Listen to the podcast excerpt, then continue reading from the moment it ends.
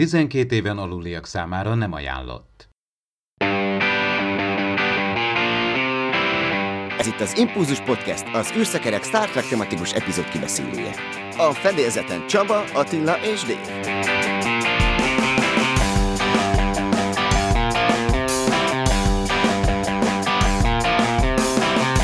Köszöntjük a kedves hallgatókat, 134. adásunkat hallhatjátok, természetesen Attila és Dév társaságában fogok beszélgetni, a mai adásunkban a Plátón mostoha gyermekeiről lesz szó. Sziasztok srácok! Sziasztok! Sziasztok! Én pedig Csaba vagyok, egy kicsit átnézzük még a híreket, mielőtt még a heti epizód kibeszélőre ugranánk hát ilyen virtuális írószobák működnek mostanában, és így születnek a sorozatoknak a történetei, többek között a Star Treknél is ez a helyzet, de ez olyan jól megy, hogy már a Discovery-nek a negyedik évadán is dolgoznak az írók, és 2021-ben pedig a Strange New Worlds-nek a forgatása is elkezdődhet. Nem tudjuk, hogy ez a járványhelyzet ez mennyire lesz durva, de ez most a terv, illetve azt is mondta még Alex Kurtzman, hogy a 31-es szekciós sorozat sincsen elfelejtve. Erről egyébként nagyon nem tudunk semmit, hogy ez mikor kezdődik, mikor lesz, mi lesz, hogy lesz, ez rejtély, viszont Kurtzman még új Short Tracks epizódokat is szeretne mindenképpen csinálni, úgyhogy ez a közeljövőnek a terve, meg hát ugye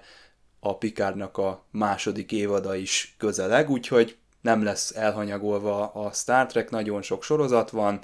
Ugye itt van a Lower Decks, ezt is tudjuk, hogy a második évaddal együtt rendelték be az elsőt, tehát az is folyamatosan fog menni, úgyhogy azt hiszem, hogy lesz mit nézni itt a közeljövőben.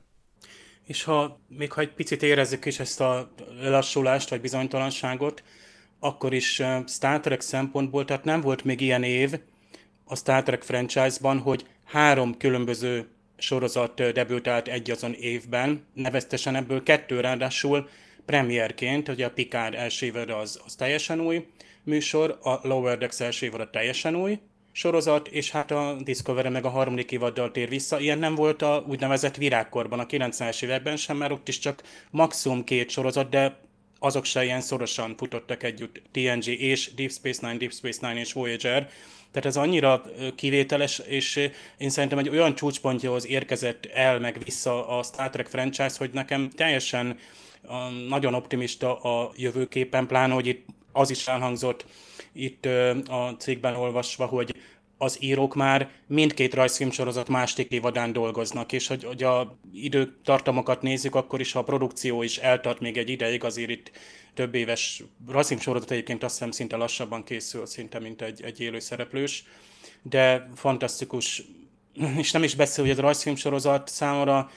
bombasztikus, tehát annyira helyén van, annyira jó, jó helyet talált nekem a, a, a Star Treknek az egészében, egyáltalán ugye a, a rajzfilmek között, szuper jónak tartom, nagyon jó eltaláltnak, hogy éljen a Star Trek, hogy kihélje magát, és, és vicces legyen, de ugyanakkor hozza a régiek iránti tiszteletet, megtegye azt, amit ugye a, a, a Disneyben megmertek tenni, hogy animációs sorozatokban élik ki, most már egyébként persze ott is jönnek az élő szereplősek, tehát tudjuk, hogy a Star Wars, Clone Wars, Rebels mennyi felnőtt rajongót is vonzott, és ezek nagyon jó komoly tartalmat is hordoztak meg, tényleg a, azt a kötetlenséget egyszerre. Szóval ez egy csúcsidőszak a, a Star Trekben lehet, hogy nem is hiányzik ezért azért az a mozifilm, amiket így halogatnak, és azért nem is sajnáljuk, akár még az is lehet, hogy azért nem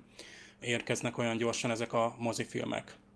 Jó, hát azért szerintem a mostani időszakban ne vegyünk semmit se készpénznek, tehát hiába vannak tervek Star Trek sorozatokra, a kreatív munkának ugye nincsen akadálya, azt meg lehet csinálni online, de hát azért a forgatásokat csak élőben kell lebonyolítani. Reméljük persze, hogy most már nem lesznek olyan szigorú intézkedések, és hát persze, hogy maga a járvány nem lesz annyira szigorú, de mindenki kalkulálja bele, hogy amit elterveznek most a készítők, az, az nem száz százalék. Hát most a Discovery-ben is ugye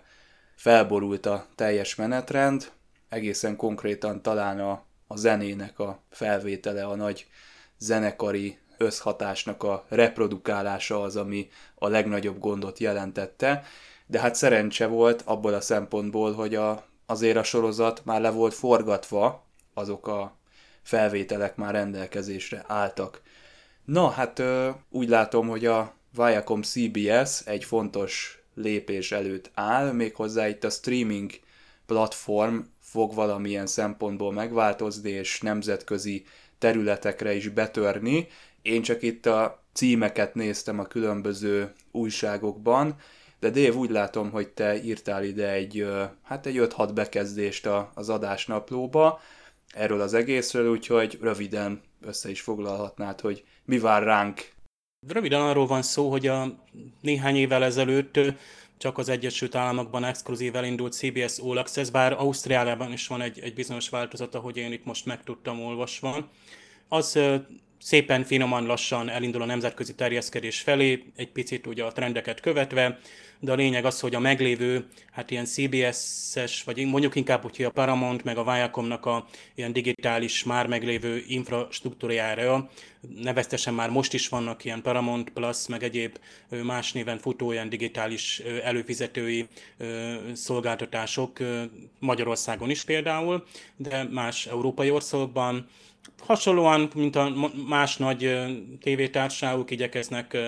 hát végre nemzetközileg is biztosítani azt, hogy egy időben tudják lefedni a világ célközönségét, és a jogok megosztásával kell semmi vesződni, mert ugye itt most az a gond, hogy a Star Trek tartalmak egy része, igen, ott van például a Netflixen, van, ami a, ugye a Picard a Amazon Prime videón van, ez egy kicsit szét van esve nemzetközileg, Nyilván ez is pénzről szól, anyagilag is sokkal jobb lesz, a házon belül lesz a terjesztés, de azért arra számítsunk, ezt a Bob Beck is is mondta itt a CBS All Access vagy digitális divízió nagyfőnöke, hogy igazából még mindig az lesz, hogy nem egyszerre indul, szokás szerint ugye skandináv országok, meg Ausztrália, meg tudom én Dél-Amerika, úgy, mint a Disney Plus is ugye szép lassan indult, tehát még mindig arra várunk, hogy ide is elérjen, és a tartalmak se lesznek azonosak az egyes országban vagy régiókban, tehát erre is kell számítani. Azért abban, hát csak bízunk, hogyha már ez elindul egy előfizető és szolgáltásként, mire ideér, addigra már lesz annyira kiforrott, hogy egy bizonyos típusú tévén, vagy egy böngészőben nem lesz gond az, hogy te a, a CBS All Access-re először is legálisan előfizethess, és bármely Star Trek sorozatot elért, vagy a különböző ilyen Viacom, CBS, Paramount, Nickelodeon, MTV tartalmakat, és valószínűleg ott lesznek jól megszűrve, hogy például bizonyos dolgok lehet, hogy nem lesznek például Európában elérhetők, de szerintem a régebbi licenszelt ilyen nyugdíjas saját házon belüli tartalmak, vagy éppen a legújabb dolgok, sorozatok, azok remélhetőleg igen. Végre megoldódik az, hogy például a a Loverdex hamarabb eljusson. Bár ezzel kapcsolatban pont egy német podcastban hallottam hírt, hogy ott is, ha bár Németországban nem jutott el hivatalosan, ők még ma VPN használatáról is lebeszélik a hallgatóikat, tehát VPN-nel előfizetni, tehát dollárért megvenni a CBS All Access USA előfizetést, ő még azt, arra is azt mondják, hogy illegális. Mindenestre azt mondja ez a német podcast, hogy igen, a Mike McMahon jól mondja, hogy tényleg lelassult a nemzetközi terjesztésnek a megbeszélése jogi úton, tehát túl gyorsan érkezett meg gyakorlatilag a maga a rajzfilm sorozat premierje, viszont a német szinkron stúdiók meg le is voltak állva júniusig. A német piac, ahol minden rögtön jön szinkronosan ki, lást Picard Discovery frissiben, azok nem is tudtak volna kijönni, mert nem volt szinkron készítés tehát nem is hiába lett volna ott a kópia a, elküldve nekik, és nem tudtak volna hozzáfogni, mert Magyarország ellentétben sokkal hosszabb volt a leállás a német munka, szinkron stúdiók munkahelyeim. De ez is csak egy ilyen pletyka a sorok között.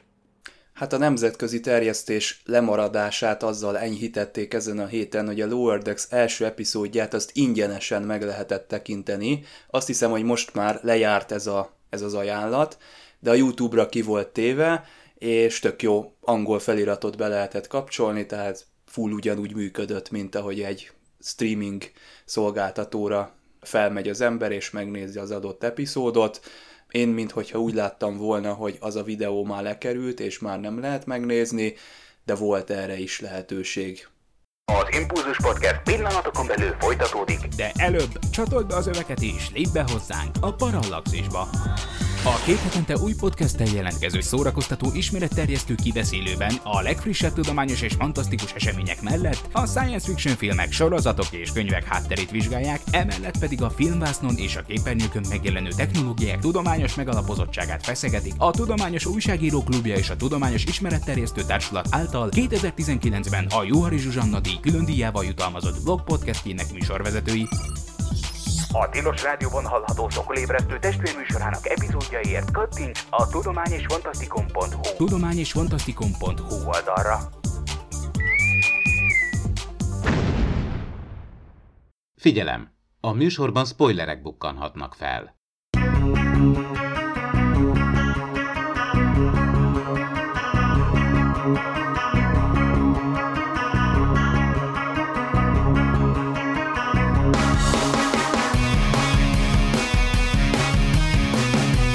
És most a Plátón mostoha gyermekeiről beszélgetünk, ez már a kibeszélő blokk, a mikrofonok mögött továbbra is Attila és Dév, én pedig Csaba vagyok. Hát ezt az epizódot az Egyesült Királyságban sokáig nem lehetett látni, egészen pontosan 1993. decemberéig nem mutatták be, arra hivatkozva, hogy itt szadizmus, kegyetlenség, kínzás látható a képernyőkön. Ezekkel a tiltásokkal általában nem vagyok kibékülve, de most ebben az esetben én mégis indokoltnak tartom. Elég nyomasztó azért ez az epizód, váratlanul sötét fordulatot vesz a sztori, akárhogy is vesszük, hogy ez egy komoly sorozat, komoly mondani valót elővezető produkció, azért akkoriban ezt a főleg a fiatalság nézte, és ennek egy nagy része gyerekekből állt. Nem biztos, hogy a 9-10-11 éves korosztály tudott volna mit kezdeni ezzel a fajta történettel, amit itt látunk. Nem utoljára ö, megy a Star Trek természetesen ilyen sötét területekre, nekem egyből a Chain of Command jutott eszembe, ugye ott is a kínzás és a megtörés áll a középpontjában a, a történetnek, és hát hogyha arra gondolunk, hogy például a Star Trek Discovery vagy a Picard, azok kifejezetten felnőtt sorozatok, tehát azok 16 pluszos produkciók, és ott úgy kell leülni nézni azokat a sorozatokat, hogy ott bizony bármelyik pillanatban elszabadulhat a pokol, ott láthatunk megterhelő tartalmat, hát ezt úgy próbálja a, a stúdió ellensúlyozni, hogy minden korosztálynak azért próbál tartalmat gyártani. Lásd, most ugye jön majd a Star Trek Prodigy, de én azt mondom, hogy a Lower Decks is nézhető azért a fiatalok számára, még hogyha nem is a legkisebb korosztálynak ajánlanám. Hát akkoriban meg nem volt több Star Trek sorozat, úgyhogy a komolyabb történetek is egy sorozaton belül jelentek meg. És azért az kifi az lássuk be együtt jár a, a sötét történetekkel is. Aki olvasott Stanislav Lemet, Philip K. Dicket vagy Harlan Ellison-t, az tudja, hogy ott, ott bizony papírra vetődtek olyan dolgok is, amik, amik eléggé nyomasztóak. Hát ez is egy kicsit ilyen területre vetődik. Nem könnyű nézni, nehéz ezt az epizódot befogadni, éppen emiatt, hát nem tudom nektek, srácok, hogy sikerült ezt az egészet így megemészteni. Egyszer-kétszer azért meg kellett néznem ahhoz, hogy kicsit jobban megértsem. Tulajdonképpen ez sem másabb, mint azok a korábbi epizódok, ahol valamilyen történelmi korszak a úgy mondom, mint amire szoktam mondani, hogy már megint valamelyik író véletlenül beesett egy használaton kívüli kellékraktárba, és kigyúlt benne az isteni szikra. De megint egy témát járunk körül, egyrészt részben, hogy általában a különleges képességekkel sajnos felelősség is jár, amit majd később tovább gondolnak például a TNG-be is, például a az isteni hatalma, hogy mi mindenre le- lehet képes. A másik az, hogy megint itt azt mutatják be, hogy a Föld hiába mondjuk 2000 évvel ezelőtt azért egy azt mondhatjuk, hogy nem egy túlságosan fejlett civilizációk által lakott világ volt, mégis olyan, mint ilyen a földön kívüliek ilyen átjáróháznak használnák. Hát itt is a platóniak, a Xandara bolygóról, itt látszik, hogy itt egy tudós csoport, vagy nem tudom minek lehet őket nevezni, hogy hozamosabb ideig itt tartózkodtak a földön, és valahogy így beépültek úgymond a, a földi, a görög, az ókori görög társadalomba. Mint ahogy láthattuk, hogy azért a megőrzők indiánokat vittek el, rengeteg ilyen földszerű másolatvilágok vannak. Tehát végeredményben beilleszkedik tulajdonképpen ebbe a soroz mintába ez az epizód is, Plusz még itt van ez az erőszak. A hatalom mennyire meg tudja részegíteni az embert, hogyha bármire képes vagyok egy csettintésre. Most már, eh, amit mindig szoktam mondani, hogy akkor már az ember túl van már 6-7 eh, televíziós sorozaton és a Star Trekbe, már egész másképpen nézi az eredeti epizódokat is, hogy már mögé lát egy bizonyos fajta felépített eh, erkölcsi kódexet, meg már lát benne úgymond elkölcsi tanulságokat is. És én most ezt látom benne, hogy azért ott van benne minden azért Alexandre-nek a karaktere, vagy a többiek. Mindegyik ilyen tipikus, elnyomott, elnyomó, az önelégült, bármit megtehetek viselkedés. E- ezekre látunk itt tulajdonképpen példákat, meg milyen az, hogyha mondjuk a kisembernek hatalmat adsz, és akármilyen szelid valaki, benne van egyszerűen a bosszúvágy. Nekem mondhatni egy kellemes csalódás volt újra nézni ezt az epizódot, mert nagyon rosszra emlékeztem, és helyette én úgy érzem, hogy nagyon jót kaptam. Ismétli már azokat, amiket például ismerünk ugye a Charlie X-ből, ahol a, a, a Charlie volt egy ilyen nagyhatalmú, de ugyanakkor kisfiú, vagy fiatalember, és igazából csak azt szerette volna elérni, hogy mindenki ö, szeresse őt, de hát ugye az erejével gyakorlatilag mindent ö, elsodort az útjából, de hát ott volt Trilén, ugye a, a, a Gotoszon, ahol megint csak egy kisgyerek, akinek fogalma sincs, hogy az erővel mit tud elérni, és ott is az Enterprise-t fogja lejti, ugyanúgy veszélybe kerül a legénység. Tehát akkor gondoljunk Apollóra is, hogy az Istenek alkonyából, ahol szintén ugye ilyen telekinetikus erő van, aminek szintén van egy természettudományos magyarázata, hogy itt is, és ezt szeretjük a Star hogy mindig leleplezzük a varázslatot. Tehát igen, voltak ezek a platóniaiak, vagy nem is tudom, hogy kéne kiejteni, hát Zandara, honnan jönnek, ugye az a eredeti bolygójuk, vagy rendszerük, és akkor mit tudom én, több ezer évvel ezelőtt fogták magukat. Igazából őnekik is ugye ez a Hobus szindróma volt, tehát honovává vált ugye a bolygójuk, vagyis a csillagjuk, és akkor ugye az földre mentek, miért is ne, hogy, hogy nem, pont Szokratész meg Plató idejébe, és aztán amikor ott is hanyatni kezdett a görög civilizáció, tisztel az Apollo szindróma, hogy az emberek már nem tisztelték azt, pedig azért minden tudománynak az ősforrása, tehát például a bölcset történetből én máig emlékszem, hogy Parmenides, tehát ez, ez ilyen, tehát eh, ahogy tanultuk, és elég vaskos könyveink voltak annak idején, tehát minden természettudomány ősforrása, ugye a, a görög filozófia, vagy a görög-római filozófia, amikor még egybeolvadt ugye a, a humán és reál tudományok köre, vagy nem volt kiforva, differenciálódva és hát ebből a civilizációból elindulva, ahol ilyen gazdag volt a, a világszemlélet, meg a, a gondolkodás, innen ők akkor ugye igazából még nem voltak, tehát ezzel az erővel nem voltak ellátva. Tehát azért furcsa ez, hogy csak itt jelentkeztem, amikor megérkeztek erre a bolygóra. Ugye itt, itt nincs, nincs erről le, leírás, hogy ugye csak annyiról tudunk, hogy a Földre költöztek, aztán erre a bolygóra jöttek tehát igazából semmi nincs az, hogy milyen közlekedés eszközel lehet, hogy ez tényleg az eredeti sorozatban nem is érdekes. Tehát ugye egyfajta eugenikus programról van itt szó, és most Attila, hozzád fordulok, hogy te ezt, ezt fajnemesítést, tehát ők még a Szandarán elkezdték ezt a eugenikus programot. Ugye ez a pszichokinetikus erő. Itt egyrészt azt vezetjük vissza, hogy ez ettől a Mm, milyen ásvány, a kironit, az volt az energiaforrása, illetőleg ott az agyalapi mirigyben termelődő növekedési vagy STA hormont is említik, hogy gyakorlatilag az Alexandernél az okozza, hogy neki nincs ereje, ugye növésű, és ez, ezzel egyúttal ugye azzal van sújtva, hogy ez az erő neki nem jelentkezik,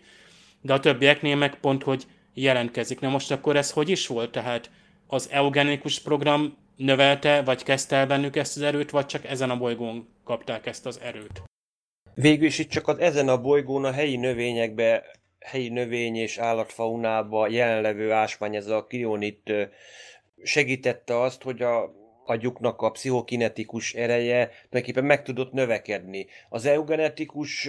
beavatkozások azok szerintem inkább itt fiziológiai dolgokra hatott szerintem, de mint láthatjuk az Alexandernél azért nem mindent sikerült kiküszöbölni, tehát véletlen hibák vannak. Tehát nyilván magukat úgymond tökéletesíteni akarták, ez pedig, amit a pszichokinetikus erő pedig egy véletlen Hiszen láthatjuk azért körkék is a krionit révén azért meg tudták ismételni azt a szellemi teljesítményt, amit így a platóniak elő tudtak, bemutattak nekünk. Nekem egyébként nagyon tetszik ez a setting, ez a görög Jedi, vagy ez, a, ez az erőhasználó ilyen tógások, vagy ilyen babérkoszorúsok, egy tök jó, tehát ez nem olyan, mint amikor na vegyük elő a náci egyenruhákat, na vegyük elő a, az indián öltözékeket, nekem ez teljesen egyedi, és egyetértek Dévvel, nagyon megváltozott a, a véleményem erről az epizódról nekem is. Talán rosszkor kapott el minket, amikor először láttuk, vagy nem voltunk olyan élethelyzetben, és csak azt a gagyi kínzást éltük át, és az maradt meg a fejünkben, ami egyébként még mindig gagyi, ugye ezek a, ezek a fetrengések, táncolások, nyerítések, ezek ugyanolyanok, mint az iMad-ban, amikor ugye szórakoznak a, a színészek, de valahogy nem, nem érzem most azt, hogy ez úgy, úgy nagyon lehúzná az epizódnak az egészét. Ugye a kínzás az, az egy olyan műfaj, hogy az fáj mindenkinek, tehát nem csak annak, akit megkínoznak. A kínzónak mondjuk lehet, hogy nem merül le, adott esetben egy szadista állat, de mondjuk az fáj a színésznek is, meg fáj a rendezőnek is, meg fáj a nézőnek is, meg mindenkinek fáj, aki, aki azt átéli, és csak az Alexandernek az arcára kell nézni, hogy lássuk, hogy ha mi magunktól nem jön bennünk elő az a reakció, akkor ott neki az arcára van írva minden, hogy Atya Úristen, mi történik itt. Az a kérdés vetődik föl az ilyeneknek a végén, hogy öncélú volt a, a szadizmus, vagy alátette a történetnek azt a megfelelő demonstrációt, vagy azt a, azt a kellő lendületet, ami, ami ennek a morális tanításnak a, a befogadásához szükséges a, a néző számára, és én azt mondom, hogy többé-kevésbé most már így utólag nézve indokolt ez a fajta megoldás. Nyilván itt vannak idejét múlt dolgok, ma már egy, egy kínzást azt máshogy mutatnak meg a tévében, illetve máshogy jelenik meg. Ezt a mai szemmel nézve óhatatlanul gagyinak és, és borzasztónak találjuk. Hát itt kell egy kis rugalmasság, tehát ö, én azt mondom, hogy ne, ne nézze megint ezt meg olyan ember, aki még életében nem látott eredeti sorozatot, mert ö, nem fogja megszeretni. Tehát én konkrétan azért láttam már ezelőtt is Star Trek-et, de amikor először láttam ezt az epizódot, akkor nagyon elment a kedvem az egésztől. Többször át kell ezt élni, valahogy ezt a dolgot, és esélyt kell neki adni, hogy, hogy hagyja, hogy elmondja, hogy mit, mit akart itt a, a szerző tulajdonképpen kifejezni ezekkel az eszközökkel, és nagyon jó mondatok vannak itt. Ugye Alexander egy kitűnő karaktere ennek a történetnek, egyfajta kapocs a néző és a világ között. Ugye Körkit mondja neki, hogy az ő világában nem számít a szín, a méret, az alak. Ez is ma már kicsit olyan, olyan cheesy mondatnak tűnik, de hasonló a, ahhoz a Körk a Risk is Our Business beszédhez, hogy kicsit olyan, olyan csikorogva szól ma már ez a szólam, de úgy rendben van, tehát úgy nagyon Star Trek, úgy összefoglalja egy tőmondatban, hogy, hogy mit kell tudni itt a, az elfogadásról, meg arról a jövőbeli világról, amit a, a Roddenberry elképzelt, és ez, ez nagyon jól sikerült, és az Alexandernek a, hát mondhatjuk szerintem, hogy van neki karakterfejlődése, azt nagyon jó végignézni. Egyetértek veled, mert ez nem csak öncélű kínzás, hanem itt tényleg bemutatják, hogy ez a képesség mennyire el tudja torzítani az egyéniséget, hogy bármit megtehetsz gyakorlatilag következmények nélkül, és nem tud veled senki se szembeszállni, és tényleg ez a görög tóga, meg egyebek, hát nincs is rá szükség, nincs is másra szükségük, hiszen itt tulajdonképpen a telekinetikus erővel bármit meg tudnak csinálni. És Alexander is azért, ahogy ő is a gyűlölet, meg az alázat keverékében létezik, menekülne, csak eddig nem talált semmit, ami beletörődött már a sorsába, ő is. És utána, amikor hatalmat kap egy pillanatra, tényleg meginog a kísértés, elfogja, hogy na, igen, na most végre bosszút tudok állni, bosszút tudok állni, a, mindazért, amit elkövettek ellenem, hogy úgymond ő a másik véglet, hogy ő benne, benne él a, a bosszú vágy, hogy mindenért től lesz. A könyörületet elfelejtette már, mert, mert nem is tapasztalt, hogy vele szemben bárki is könyörületes lett volna, mert tényleg mindenki beletörölte a cipőjét, szinte azt mondom szó szerint. És tényleg az, amikor ott Körk ott, nyerít lóként gyakorlatilag, az, azt mondhatom az egyik csúcspont, hogy na lássuk, hogy mennyire le, le tudja egy eredetileg valószínűleg jó szándékú tudós aki annak hogy tényleg tanulmányozta a görög civilizációt, és tényleg a görög, lehet, hogy ők még valamilyen szinten még segítettek is a fejlődésében, mennyire le tudnak aljasulni, hogy az embereket, vagy bármilyen más élőlényt mennyire semminek tudnak nézni, azt mondom, porszemnek, jelentéktelennek, és az ember tényleg itt, ha komolyan belegondol, itt bele, beleláthat, hogy milyen mélységekre le, tud, le tudnánk süllyedni, ha hatalmat kapunk mai fejjel én is azt mondom, hogy ez egyik legmegrázóbb, meg legelgondolkoztatóbb epizód. Nagyon jól mondod Attila, tényleg ez van, hogy itt, itt, itt már nem szórakozunk. Sem Körk és Spock táncán, Spock táncán pláne nem, de ezen a lovas jeleneten sem, mert itt, itt egyszer mind tehát a megalázásnak már olyan módját ö, mutatja, ami tehát tényleg ezt a szekunder szégyen szokták mondani, hogy, hogy nem akarunk oda nézni idáig juthat az ember, vagy emberszerű lények idáig juthatnak, amikor már ennyire önteltek. Bár a hatalmuk nem végtelen, és nagyon is sérülékenyek, hiszen orvosra van szükségük, pláne megint azt jelzi, hogy a, az ember is, ha megvizsgáljuk a 60-as években, de most is gyakorlatilag mondhatni egy ilyen állapotban is van. Tehát mostanság is szórakozunk olyan dolgokon, amik mások megalázásával járnak együtt. Tehát nem vagyunk még az a társadalom, amely kiveti magából ezt, vagy egyszer csak eltűnik majd. Tehát tényleg ide kell egy körkapitány, kell egy külső hatás, és tényleg Körk magával hozza, tényleg annyira szeretem ezt a természetességét, és annyira jó Shatner ezekben a helyzetekben, itt az Alexanderral szemben, aki engem is meglepett, és, és nagyon, nagyon jónak tartom a színésznek a, alakítását is, és itt olvasom Csaba az adás doksiban, hogy te begyűjtöttél egy olyan információt, hogy állítólag ő még Spocknak a, a szerepére is hát el volt képzelve, azért, hogy Spocknak a tényleg gyökeres másságát ábrázolják, és én így belegondoltam, hogy nem is lett volna rossz. Tehát én ez alatt az egy epizód alatt most újra nézve teljesen meg tudtam őt kedvelni, és megint ez a Körknek ez a természetes humanitása, hogy teljesen természetes, hogy nálunk már nincsenek különbségek bőrszín, méret és a többi alapján, és plusz még nálunk vannak célok, tehát az Alexander velük akar menni, és megint ez a, a néző is mit akar, hogy ő is a körkapitányékkal akar menni, és ott akar lenni a, a fedélzeteken, vagy majd kiteszik egy, egy normális föderációs bolygón. Ugye a toleranciának az üzenete sokkal jobb itt kimondva, pedig itt elég direkten kimondja, hogy nem nézzünk fő, faj és bőrszint, de azt hiszem ez elég direkt kimondás, és talán még így ennyire nem volt benne a Star.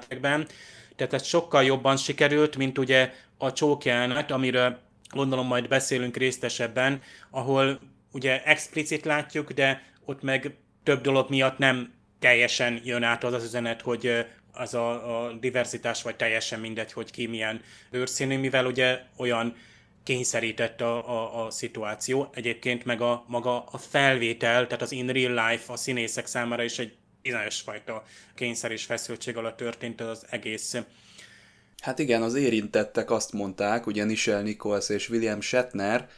hogy az NBC nagyon rettegett ettől a jelenettől. Egyrészt volt egy olyan szabály, hogy hát az ajkak azok nem érintkezhetnek semmiféleképpen, tehát úgy kell felvenni, hogy valahogy trükközve, tehát hogy elforduljon a kamera, és ne lássuk explicit a csókot.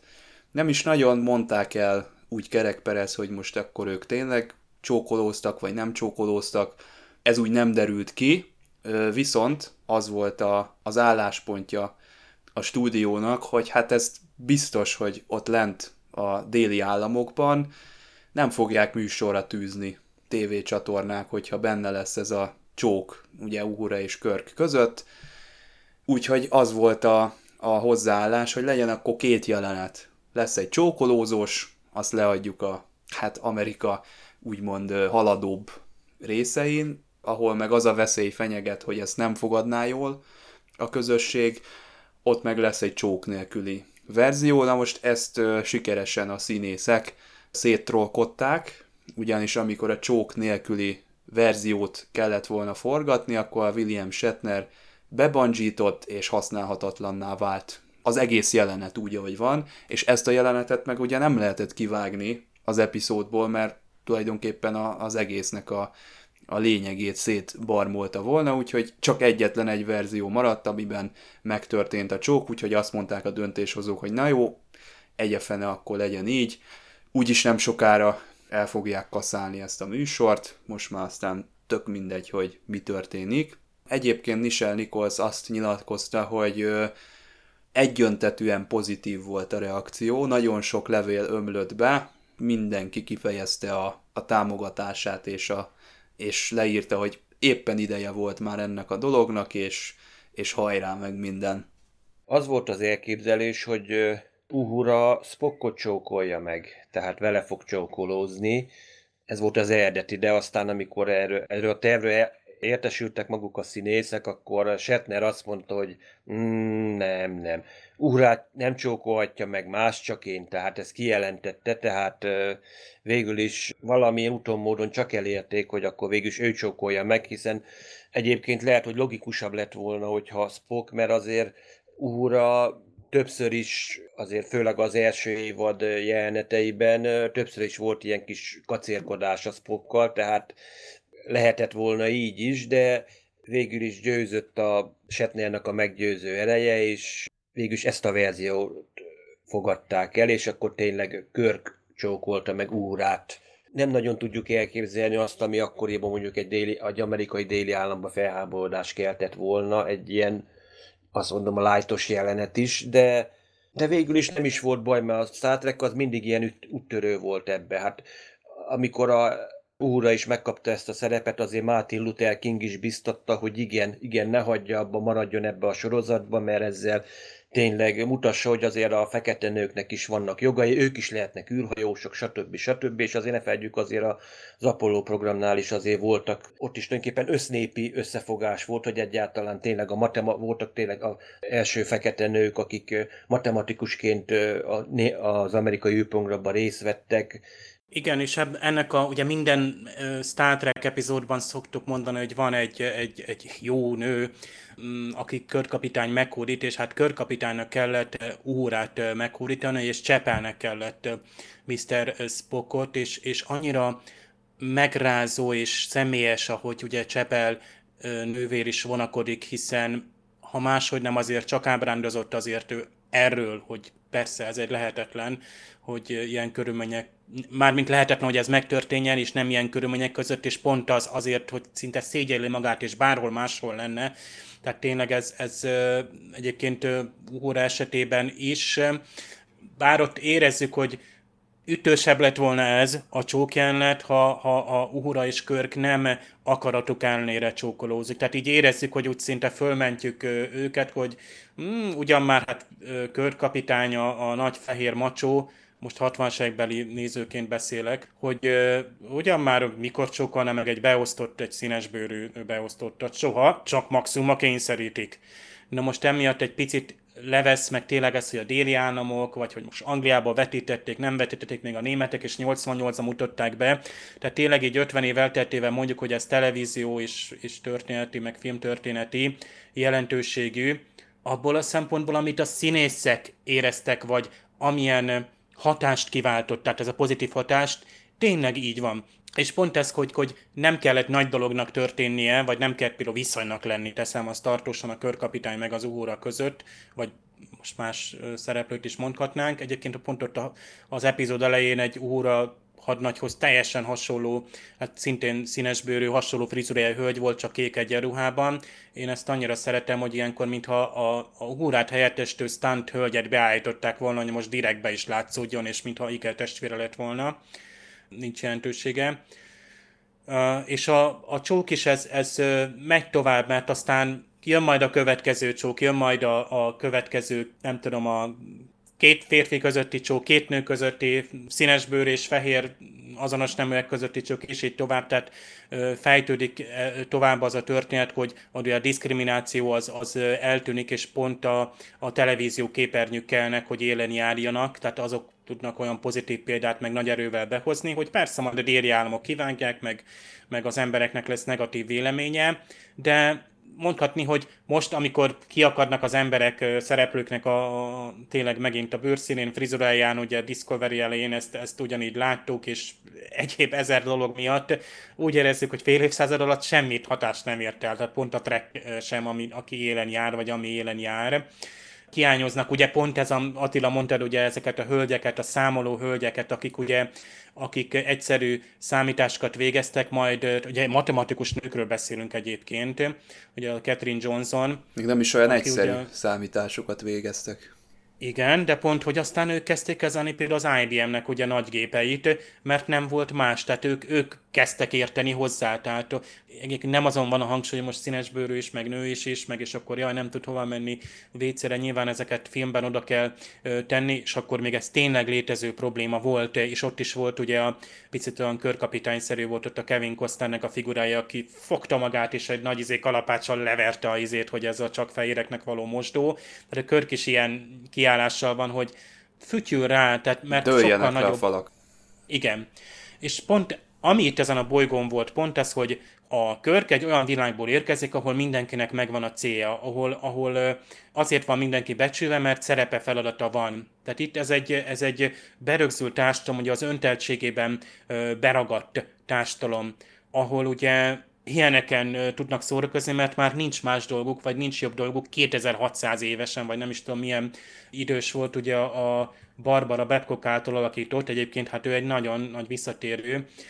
nem illendő azt mondani, hogy veterán színésznő, mert itt igen fiatal még ő is, ugye Filana szerepében, hát ő többszörösen visszatér különböző karakterként az eredeti ö, sorozatban, és hát ö, bizony itt már elemében van egy olyan nőt alakítva, aki, aki tud manipulálni. Hát itt minden arra vezet ki egyébként, hogy mccoy megnyerjék valamiképpen maguknak, pedig hát olyan hatalommal bírnak, tehát ez itt egy picit lesőjed az epizód, amikor arról van szó, hogy hogyan tartsák ott a mccoy és hogyan kényszerítsék a körköt. Itt érezzük ez a megint ez az aréna-szerű, hogy, hogy egy ilyen primitív küzdelem, nagyhatalmúak figyelnek vagy manipulálnak minket, és akkor a saját céljaknak megfelelően alakítják. Szerencsére Alexander esetében jól kidomborítik ez, hogy van innen is fölemelkedés, és hogy ez a ne viselkedj úgy, mint ők. Ez persze utána évtizedekig elhangzik még különböző sorozatokban, hogy ne kövesd el azt azokkal szemben, akik téged bántottak. Tényleg ez a, a megbocsátás tolerancia megint szinte egy keresztény üzenet van itt benne, de, de nagyon jól átadva a, a Körk szerint, aki ugye ráadásul ugye a képességet megszerezve, ugye mostanság a szuperős filmekben mondjuk, hogy csak legyintünk, hogy hát megint jött egy szuperős, valakinek megint van valami képesség. Egyébként Körk, ahogy ott áll a pajzsal, szintén Amerika kapitányként van, ugye megkapja a, nem is tudom, Apollo pajzsát, vagy mit, kiért kapja meg. Tehát itt, amikor kedveskednek ugye ezekkel az ajándékokkal, McCoy valami nagy orvosi könyvtárat kap meg, tehát ott jelképesen. És hát hősök. Tehát itt tényleg arról van szó, hogy már, már itt hősökről van szó, tehát ugye a McCoy, a Körk és a Spock azok ilyen szuperhősök, akik most már megint valami óriási... Már az a kamerabeállítás, ahogy veszi őket, az is olyan. Igen. Fogja a kezébe a Spock azt a mi az valami lant, Körknek a kezébe az a pajzs, tehát tényleg olyan tornyosulnak ezek a karakterek ott, ott a néző előtt, és mindig aggályos az epizód végén, amikor elviszünk, vagy nem viszünk el valakit. Ugye a Triskeli a játék mestereibe, valamiért Körk úgy döntött, hogy nem visszük el a, azt a csajt onnan, pedig ő még kifejezetten kérte is, hogy, hogy vigyék el onnan, és ott is csak ugye a, a helyieknek a, a szavára, a játékmestereknek a szavára támaszkodhatott, hogy hát mi becs szó, akkor megváltozunk, és nem csinálunk ilyeneket, és ott hagyták őket a, azokat a rabszolgákat. Ott volt egy andóriai csávó is, tehát ő biztos, hogy nem tartozik oda, legalább azt elhozhatták volna. És itt most az Alexander megnyeri azt a kiváltságot, hogy ugye velük utazhat,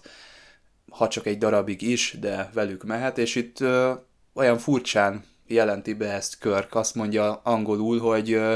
Scotty, I have a little surprise for you, tehát minthogyha neki vinné azt a kis embert, és nekem egyből az jutott eszembe, hogy mi van, hogyha Alexander az a szereplő, aki a Kelvin univerzumban a kínszer.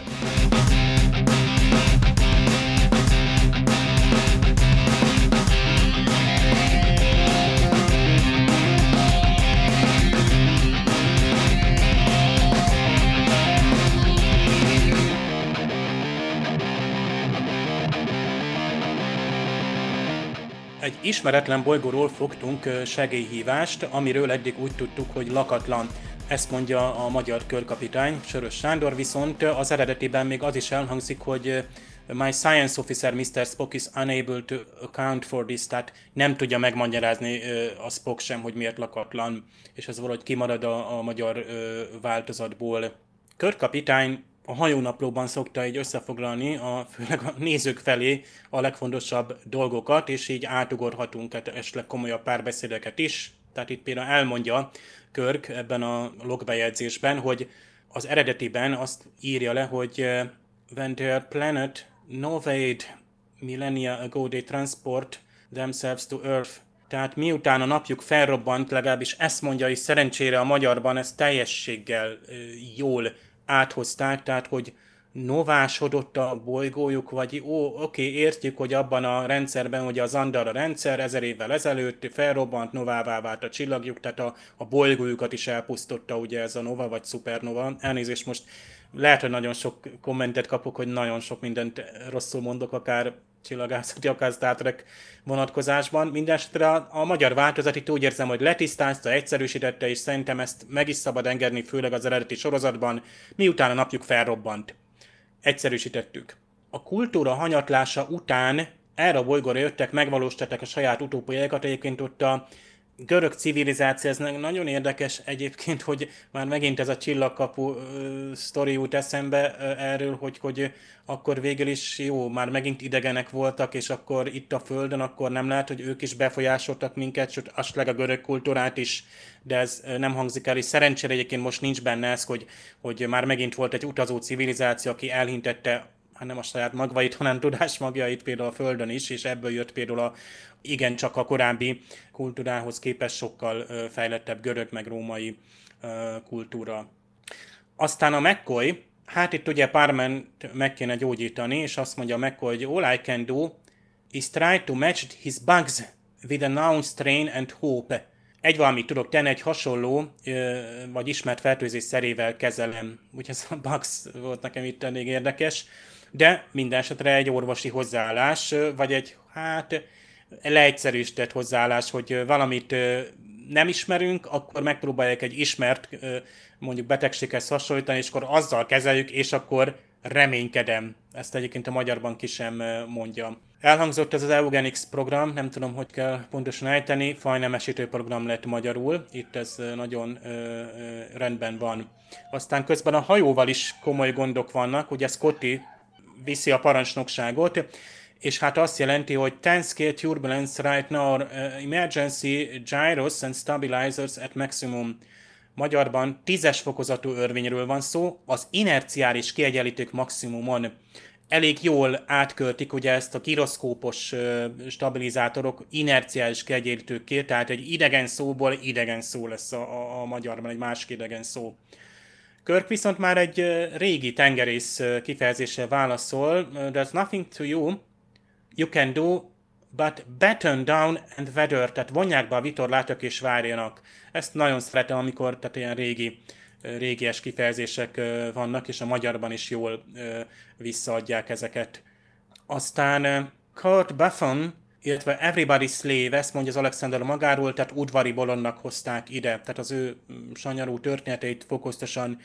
kibontakozik előttünk, és hát nek nagyon tetszik az Alexander, minduntan rácsodálkozik Körknek a, a szívélyességére, vagy a, a, a, a határtalan, tehát a, a mindenféle diszkriminációtól mentes, toleráns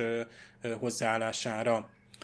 Aztán itt Scotty újabb jelentést tesz. Subspace communication with Starfleet completely severed az összekötés a csillagflottával megszakadt, tehát a Scotty az angolban még azt is mondja, hogy subspace, tehát a szubtéri kommunikáció ö, szakadt ö, meg. Hát Körk ugye utána már nem nagyon tud ilyenekre figyelni, hiszen a napi ö, arcbőr edzést elvégzi, amikor ugye saját magát hozza fel, és itt jönnek egyébként az, hogy ez ugye slapstick, tehát ezek a táncok, az éneklés, a, a, ez a robotikus járás, amikor a McCoy azt mondja, hogy nem akar menni, de mégis megy. Hát ugye itt érezzük azt, hogy ez inkább kínosabb, tehát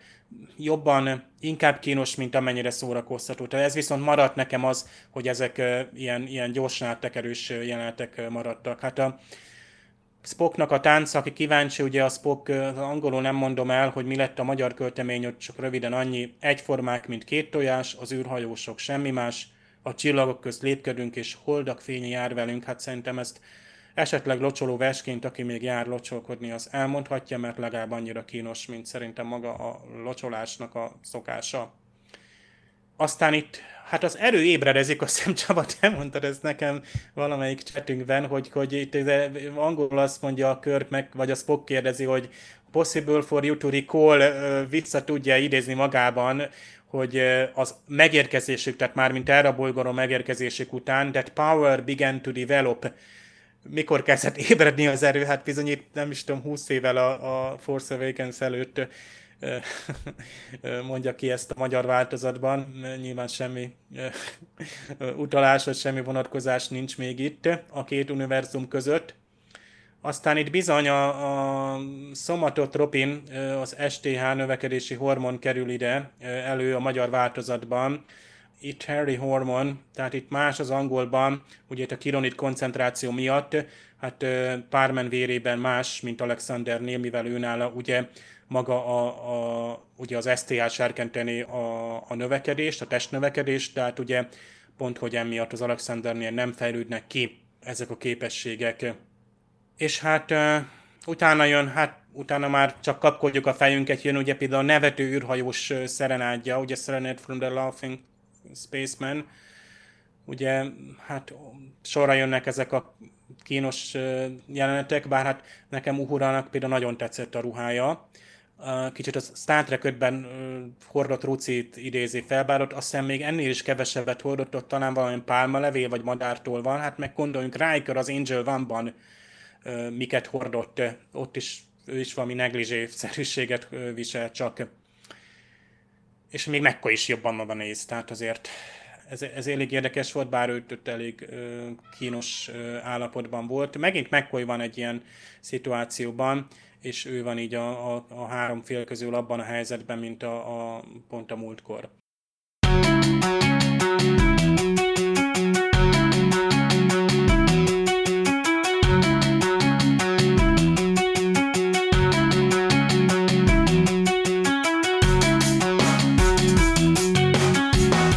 Gyakran a legnagyobb tanulságokat felvonultató epizódokat a legrosszabb nézni, tehát nem szórakoztatásként éljük ezt meg. Ez más sorozatokban is előfordul, például a Battlestar Galactica és a Breaking Bad kifejezetten olyan sorozatok, amiket nem kellemes vagy nem szórakoztató átélni,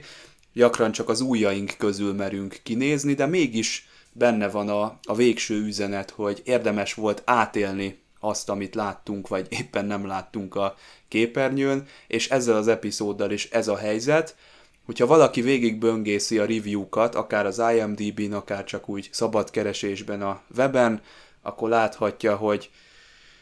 sok az olyan ember, akinek nagyon bejön, és akad egy-kettő olyan, aki nagyon lehúzza, de ilyen tízből egy pontot ad rá. Hát erre mondják azt mai felkapott szóhasználattal élve, hogy megosztó epizód, és bizony nem való ez mindenkinek. Nekem is volt egy olyan életszakaszom, amikor egész egyszerűen nem volt való ez nekem, és nem tudtam értékelni az epizódnak a többi részét az akkori megoldások miatt. Érdemes egyébként a Star Trek-et amúgy is úgy szemlélni, hogy különböző életszakaszokban ránézni az egyes epizódokra, és átértékelni az addig látottakat. Ez sokszor egy működőképes dolog. Ugye még egy nagyon jó érdekesség van itt a Spocknak a szerenádja, ugye ez a Maiden Wine című költemény, ezt maga Leonard Nimoy írta, és aki kíváncsi rá, hát van ennek egy ilyen zenésített, ilyen ekte 60-as évekbeli, talán még kórussal is ö, megturbózott változata, tök jó szerzemény. Hát mindent összevetve, ez egy érdekes tapasztalat ez a Plátón gyermekei. Semmiképp sem szabad megmutatni senkinek, aki nem Star Trek rajongó, a, még a Star Trek rajongók közül is sokaknak nem kéne ezt látnia, de aki kellően nyitott, és befogadásra kész, és akar valami súlyos üzenetet, és nem baj, hogyha ezek a megoldások, amiket lát, hát már nagyon meghaladottak, és részben ugye a költség hiányból is fakadnak, azoknak mindenképpen ajánlható a Plátón mostoha gyermekei. Az erőt, a képességeket mennyire rossz dolgokra is, saját önös kicsinyes céljainkra is fel tudjuk használni, ha úgy érezzük, bármit megtehetünk, hogy mennyire el tud minket ezt torzítani, akár maga az erő, akkor is, ha jó szándékúak vagyunk, vagy akkor is, hogyha olyas valaki kapja meg az erőt, akit addig csak elnyomtak, leköptek, megaláztak, és hirtelen megkapja ezt az erőt, és akkor tényleg felébred benne a bosszúvágy, hogy igen, visszaadom a kölcsönt, úgymond. Tényleg ott Alexander, kicsit azt mondom, hogy sajnálom, hogy később nem hozták be legalább egy epizód, de érdekes le, lett volna látni, hogy na most körkék, ha elviszik az űrhajón, hogy na most ő addig ott hogy tud beilleszkedni legalább arra a kis időre, mondjuk kiteszik egy olyan világon, vagy űrállomáson, ahol nem azt nézik, hogy most kicsi, vagy törpékre, azért tényleg mindig voltak sztereotípek, hanem azt nézik, hogy igen, értelmes lény, mint mi, úgymond azt nézik, hogy mire, mire képes, mit tud, és nem azt nézik, hogy hogy néz ki, hogy beilleszkedését érdekes lett volna, hogy ha csak néhány epizód erejéig láthattuk volna. Hát nekem is én azt mondom, hogy a, ha a tízes skálán kellene értékelni, akkor szerintem egy tízest adnék az epizódra. Hm, meglettél Attila, de nekem ez a revízió, ez ugyanúgy jót tett neked is, meg Csaba neked is. Ezek jelzik, hogy azért a Star Trek azért tudott, tudott valamit letenni, ami ilyen sokáig eh, jól működik, vagy ilyen sokféleképpen hat, ott biztos, hogy valami olyan, olyan nézőpont volt, ami, ami eh, maradandó és tartós. Nekem most kifejezetten a mostansági jövő, tehát így szinte már tucat számra készülő ilyen disztopikus eh, science fiction kalandfilmek jutnak eszembe, ahol ugye nem is tudom, négy, meg öt, meg nem tudom hány filmen keresztül mutatnak be egy olyan világot, ahol már szintén egy, hát vagy egy nagy válság után, vagy valamiképpen egy ilyen stagnáló néhány kiválasztott, vagy ö, olyan felső, de zsarnoki osztály által irányított társadalomban. Tehát a éhezők például például nagyon jó példa, ugye ott is van egy ilyen végzetes küzdelemre kényszerítés, és ott is hát, önkényesen mozgatják az embertömegeket. E, ebbe az epizódban nyilván itt mikrotársamokat mutat be mindig, de ezzel a kevés emberrel is, tehát nekem ez a színdarabszerűség, tehát hogy ezek a belső jelenetek egyáltalán nem csökkentik az értékét az epizódnak, mert hát a tartalma az viszont meg, amit látunk, tehát most is ezt, ezt, ezt a drámát, tehát ez, ez színházban, de nagyvásznon is működne persze kérdés, hogy hogy most ezt, ezt kivinnék egy mozifilmbe, akkor az, az hogyan ö, működne, de simán lehetne. Tehát én nagyon sokszor mondom azt, hogy bármelyik Star Trek epizódból lehet ö, mozifilm, vannak persze olyan, ahol, ahol úgy érezzük, hogy ö, nincs, nincs olyan jelentős konfliktus, vagy ö, több, több ö, és ö, minden időszakban, tehát feleleveníthető, mert hát most 50 év után már mondhatjuk azt, hogy nem nagy csoda, hogy most egy színesbőrű nő, egy afroamerikai színésznő, meg egy fehér férfi megcsukolja egymást, tehát ebből a szempontból teljesen más inger küszöbünk van, ha ezt lehet szabad így mondani. De ugyanakkor az a kényszerítés, vagy például itt az, az a kínzás, a megalázás ábrázolása, az ma is még úgy szóván majd, hogy nem tabu. Azért, vagy bizonyos korosztálynak szánt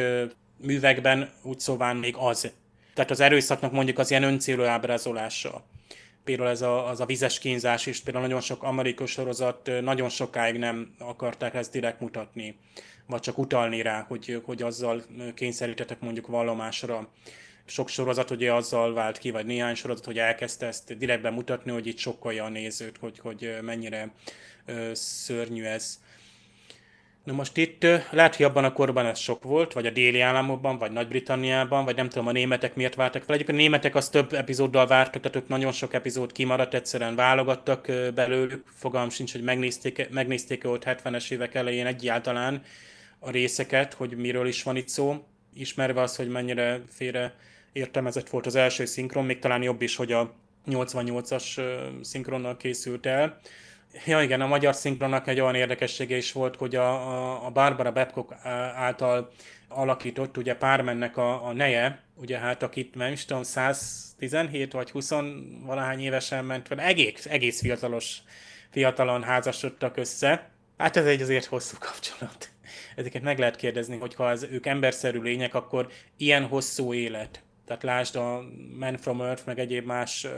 különböző sztorikat, hogy már egy 200 éves ember is túl sok, már akkor is túl sokat látsz, mint amennyit emberi aggyal fel tudsz dolgozni, vagy akkor kell egy evolúciót az agyadnak is elvégezni, tehát nem hiába, hogy eltorzult ez a társadalom, hogy ide jutott egy, az egykor a görög kultúrát és civilizációt magasztaló, bár nagyon is pozitívan nézzük, de ha megnézzünk bizonyos körülményeket az antik, az ókori Görögországban, vagy netán pont, pont Rómában, akkor éreznénk, hogy rendtető sok biztásság volt azért azokban a, a társadalmi mindennapokban is, tehát mi persze itt tógákban sétáló, gyönyörű, ilyen osztopos csarnokokban nagy lételméleti kérdésekről beszélgető szakállas férfiakra gondolunk, akkor, akkor persze, hogy magasztos a dolog, de így, ha belegondolunk, hogy itt ez kiforta annyira magát, hogy egy Alexandert, egy ilyen egy embernek a kínzását teljességgel magától értetőnek gondolta. Tehát ez amikor oda nézünk, vagy végignézünk, tehát ezeket, ezek akkor ugye társadalomnak a toleranciája inger küszöbe hol van, hogy megnézzük még a tévében ezt, bemutatják még ezt, átlép még egy határt egy, egy, egy sorozat, vagy egy, egy, egy irodalmi mű, vagy, vagy